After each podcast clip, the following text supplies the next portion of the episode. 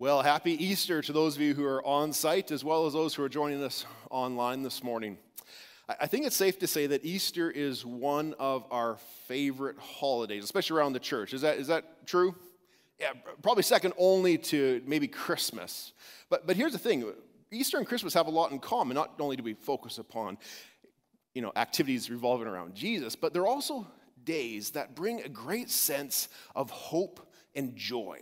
Those are themes that are, are, common to both of them. And now, for many people, that's actually what a lot of us are in search in for our lives, especially these past days. We've, we've had a bit of a rough year. We're not going to talk too much about that today. but We've had a bit of a rough year, and I think we could all use a little hope and a little joy. And so I'm glad that you're with us today, and I hope that that is part of what you're able to experience. Now, as a pastor, I have a wonderful opportunity to meet many people in our surrounding community, but also within our worshiping community. And part of my job is to help them understand and see uh, sort of what part, what role Jesus plays in bringing us a sense of hope and joy. And that's actually I think, one of the main themes that we see in Easter, and it actually kind of sums up one of the central beliefs that exist in, within the whole Christian faith. We, we actually just sang about that a few minutes ago in that song, In Christ Alone, My Hope is Found. Why?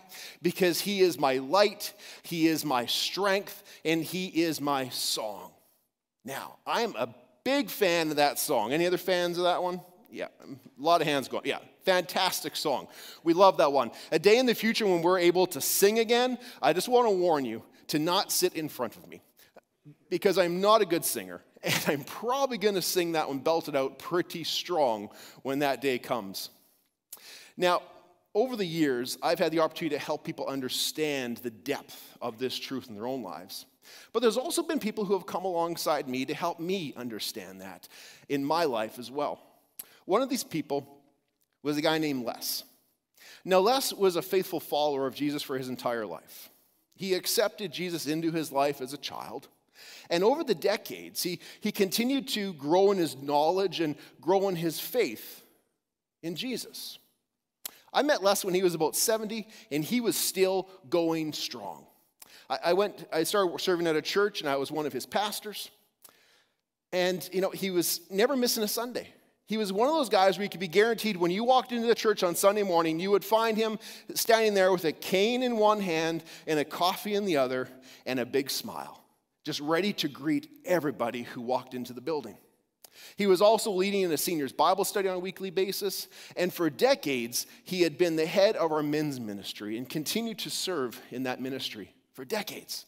Just an incredible passion in him for men's ministry in particular, and a passion that was sort of instilled in me that I still believe in that vision today. And, and his vision was if you can reach one man, family, if you can change a family, you can change a home. If you can change a home, you can change a neighborhood.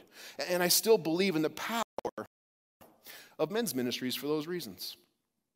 Now, Les and I didn't always agree on everything, that's for certain. You know, he had a bit of a, a, bit of an older style and way that ministry should happen and, and what should take place. And he and I would regularly debate this, uh, quite aggressively at times. We would debate how these things should happen. But, but every time we would get into these discussions, without fail, without fail, he would, he would eventually stop our verbal wrestling and he would smile and he would share a Bible verse with me and then, and then tears of joy would fill his eyes, and he would give me a hug. And he'd say, I love you, Pastor. Because he, he loved the Lord, and he loved me as his pastor, as his partner in ministry, and as his friend. Now, the day came when Les's health deteriorated, and he had to go into assisted living. And over time, the assistance became more assisted. And the one thing that he really grieved the most was his loss of purpose, or what he felt was a loss of purpose, anyways. And in his final days, I, I had gone to visit him regularly, but I got, caught, I got called in specifically this particular day to come see him. And, and I walked into the room, and he was, he was just kind of writhing in bed.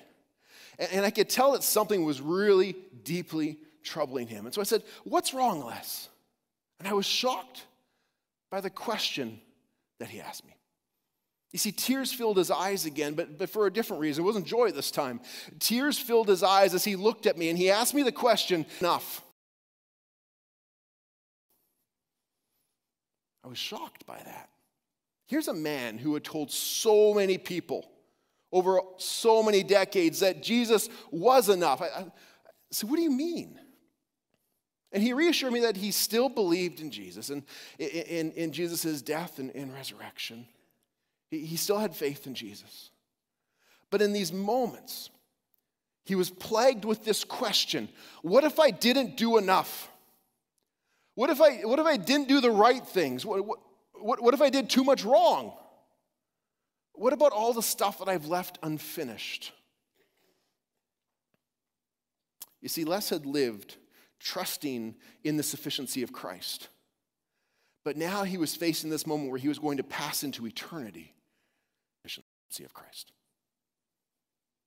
He asked me one of the most important questions that I think faces every single person in this world. No matter who you are, no matter what your background is, no matter where you come from, one of the most important questions that you need to ask yourself is Is Jesus enough? And it's a question that is so central to the meaning of Easter that I think it's a question worthy of us considering for a few moments today.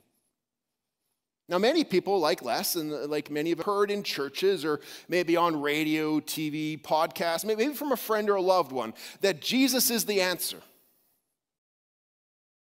and that by confessing Jesus is the Son of God who died upon the cross and rose again to life on the third day, thereby paying the price for all of our sins, that, that we can request that his victory be applied to us. And if we do that, that God will forgive us of all the wrong things that we've done, past, present, and future, and then grant us the ability to live eternally with him in heaven. That's what Acts chapter 4, verse 12 is about, where it says, Salvation is found in no one else, for there is no name under heaven given to mankind by which we must be saved. Now, if you are new to the contents of this verse, I, I want to let you know about a course called Alpha. Alpha Course is a place that exists where you can explore these claims, where you can ask your questions in a, in a very open and safe environment. And I encourage you to contact us at the church to see how you can get involved in that so that you too can start to answer this most critical question. Billions of people in the world have accepted this as truth. And right now, today, are celebrating Easter Sunday with us. But could salvation really be that simple? Could it really be possible to receive such an amazing gift that we didn't earn and that we don't deserve? Like nothing else in life that I can think of gives so much and requires so little back in return. And because of that, some people think, well, it's a too good to be true statement. There's, there's got to be fine print somewhere, there's got to be more to it. And based upon that thought, that we kind of practically at times default to a more tenable concept. And the concept that we default to at times is accepting God's gift in Jesus plus my good works equals salvation, eternity with heaven. Jesus' work plus my work equals salvation. Now, if that was true, is Jesus enough? No. He wouldn't be. He would be almost enough. but, but he wouldn't be enough. He would only be one part of it, a major part of it, maybe 99% of it. Even only being 99% of it means that Les's question has merit and that he has a right to be fearful. Because what if he didn't do enough? What if he did too much wrong? What if he did leave too much unfinished? What if he did fall short on his 1%? Well, I've got bad news for you. All of us fall short. All of us fall short. For all of us have sinned. That's the bad news. But knowing the bad news makes the good news so good. You see, Paul, who, who established many of the churches in the first century and, and, wrote letters to all these churches that make up much of our New Testament, wrote one particular letter to a church in a place called Ephesus. And he was trying to address a conflict very similar to this, where, where some people in the church were trying to add steps. They were trying to add requirements to salvation. They're, they're basically trying to define what does that 1% look like. And so Paul had to clear this up for them in a letter, and he did so in Ephesians 2, verses 8 and 9, where he says, Folks, for it is by grace you have been saved through faith. And it is not of yourselves, it is the gift of God. It's not by works, so that nobody can boast. See, Paul clearly states here that we are saved by grace. Grace is a word that means we didn't earn it and we don't deserve it. It is simply, purely a gift that is given. And if you read the rest of chapter 2, you find that the gift that is given, the gift that's being referred to here, is Jesus' death upon the cross and his victory over sin, death, and the grave. That was payment for our sins. That was the gift. Now, some may ask, well, why do I need to have payment made for me? Well, the reality is we all need to have payment for us because all of us are imperfect. As I said a moment ago, all of us fall short, which means none of us are able to stand before a just, holy, perfect God. If He allowed us into His presence in that state, it, it, it would, it would tarnish His perfection his holiness, his purity, by associating with us in our imperfect state. Now, many people will look around the world and they go, but, but I'm a good person. And you know what? You're right. You are. Com- compared to other people in the world that we compare ourselves to, I'm willing to bet that, that so many people in this room right now, or so many watching online, are, are good people relative to the ones that we read about on the news and, and newspapers and hear about in other areas. But that's not the standard. See, the standard is not us versus other people. The, the measurement is, is God. And when that's the measurement, we all fall short. It's like having a drawer full of white t shirts, and, and, and we just grab them, oh, that's clean. And we put it on, and we, we wear it for a while. And there's different kind of shades of white, right? Because there's the one that you do the yard work in, and that's kind of white right? Uh, but, but then there's the one you wear under a dress shirt or something, and, and that one's more white. Uh, but then you go buy a new pack of white shirts, and you realize what you thought was white isn't so white anymore. And you have a new definition of white. You see, the bar got raised. And when we talk about levels of goodness and levels of purity and levels of holiness, the bar that is established is not, is not different shades of white in, in somebody's drawer. The standard is purity and holiness. It is God. But when Jesus, God in human form, who was innocent of all that, who was, who was innocent of all sin, died upon the cross, he took all of that, that filth, that he took all of that sin, all of that punishment, all that separation from God that we deserved. As it says, he who had no sin became sin he took it upon himself because he was the only one sufficient to pay the price. He was the only one able to offer us the gift that made it so that we could stand in the presence of God. And Paul tells us that the means by which we receive that gift is by faith. By faith. But by placing our faith in what? Well, by placing our faith in Jesus, the Son of God, sent in love to provide the way. So John 3:16 is about. For God so loved the world that he gave his one and only son that so whoever believes in him, whoever lays claim to him in faith shall not perish but will have eternal life. And we see here that, that Jesus agrees with Paul, or, or more accurately, Paul agrees with Jesus. That when we believe in the Son, that is the way to the Father when we understand the deal that God is offering and we're willing to place our trust in it, that is the pathway to salvation. And the way we do this is found in another one of Paul's letters, this time a letter he wrote to the church in Rome, where he says, If you declare with your mouth Jesus is Lord, and if you believe in your heart that God raised him from the dead, you will be saved. For it is with your heart that you believe and are justified, and it is with your mouth that you profess your faith and are saved in this verse, he outlines a very simple two step process that there must be an inward decision, but there also must be an outward declaration. And this is so common in the world around us in terms of this two step process. So we should be familiar with what he's laying out here. He's uniquely applying it to our relationship with God, but it's not an unfamiliar process. Consider, for example, any of you who have you know, been hired for a job, which I'm going to guess is almost all of us, if not all of us. At some point, there is a, a, an offer made to hire you that you accept. There's a decision made to extend, hire a job, and to accept. But then you got to show up. There's got to be something beyond the decision to say yes. You got to actually show up, and the company has to actually pay you. If that second part isn't there, you're going to question the quality of the agreement.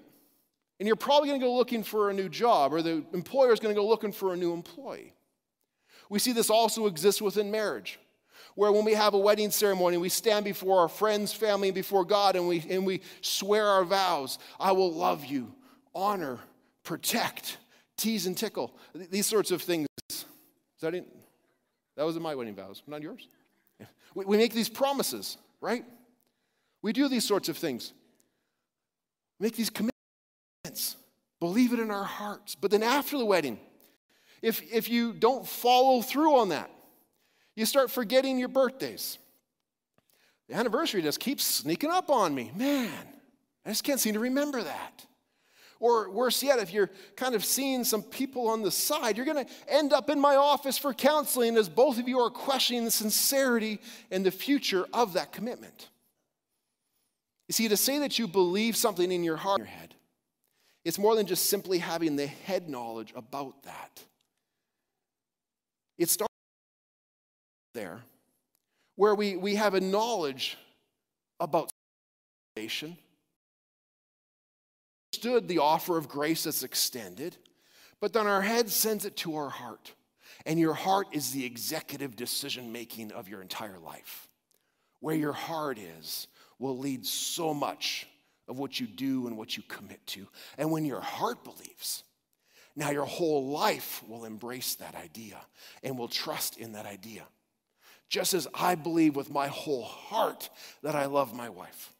With my whole being, I love her. And that is validated through my acts of service, of how I try to that belief.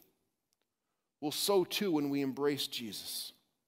When we embrace the truth that Jesus is the way, the truth, and the life. That Jesus is the only way to the Father.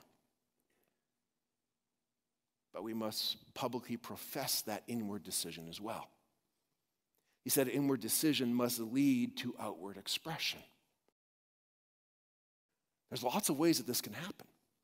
We, we can do this through telling people about the new life we've received in Christ and the difference that He makes in our lives. We, we can care for the needs of others and show God's love let God's love come through us as we, as we minister to them in word and in deed. We can invest in our relationship with God, where we read our Bibles and we pray and we, we come to worship services and gather with other fellow believers to worship and talents and resources. Or there's one very important way that we can outwardly express the belief that's in our heart. There's, there's a way that was commanded by Jesus specifically to do this, and that is through the act of baptism. Baptism is one of the most beautiful, one of the most incredible ways to outwardly express that inward decision that has taken person to place in his life, to outwardly express that inward transformation that has taken place. And in the moment, we're going to have the opportunity to witness four baptisms. As people come forward in the waters of baptism to humbly profess in word Jesus, as they go into the water and go under, symbolically stating that their old life is buried with Christ, identified in his death. But then as they come back up out of the water, declaring that they are risen to newness of life, identified with him in his victory. You see, baptism, it doesn't make these people Christians. That happened when they placed their faith in the grace of God when they trusted fully that in Christ alone their hope is found, as we sang earlier today. And that was the answer that I gave Les when he asked me, Is Jesus enough? You see, I had known Les long enough to know that he believed in his heart that Jesus was the Son of God, sent to pay the price for his sins. I had seen Jesus living in Les and through his life for years.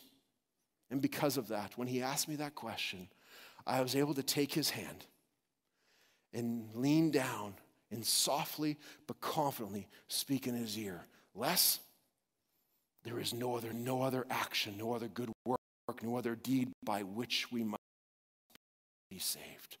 Rest assured, my friend, Jesus is enough. It's the story of these people who are about to be baptized. I pray that the story of Les and that the story of these people with us today may touch your heart as we celebrate with them as they profess this through baptism.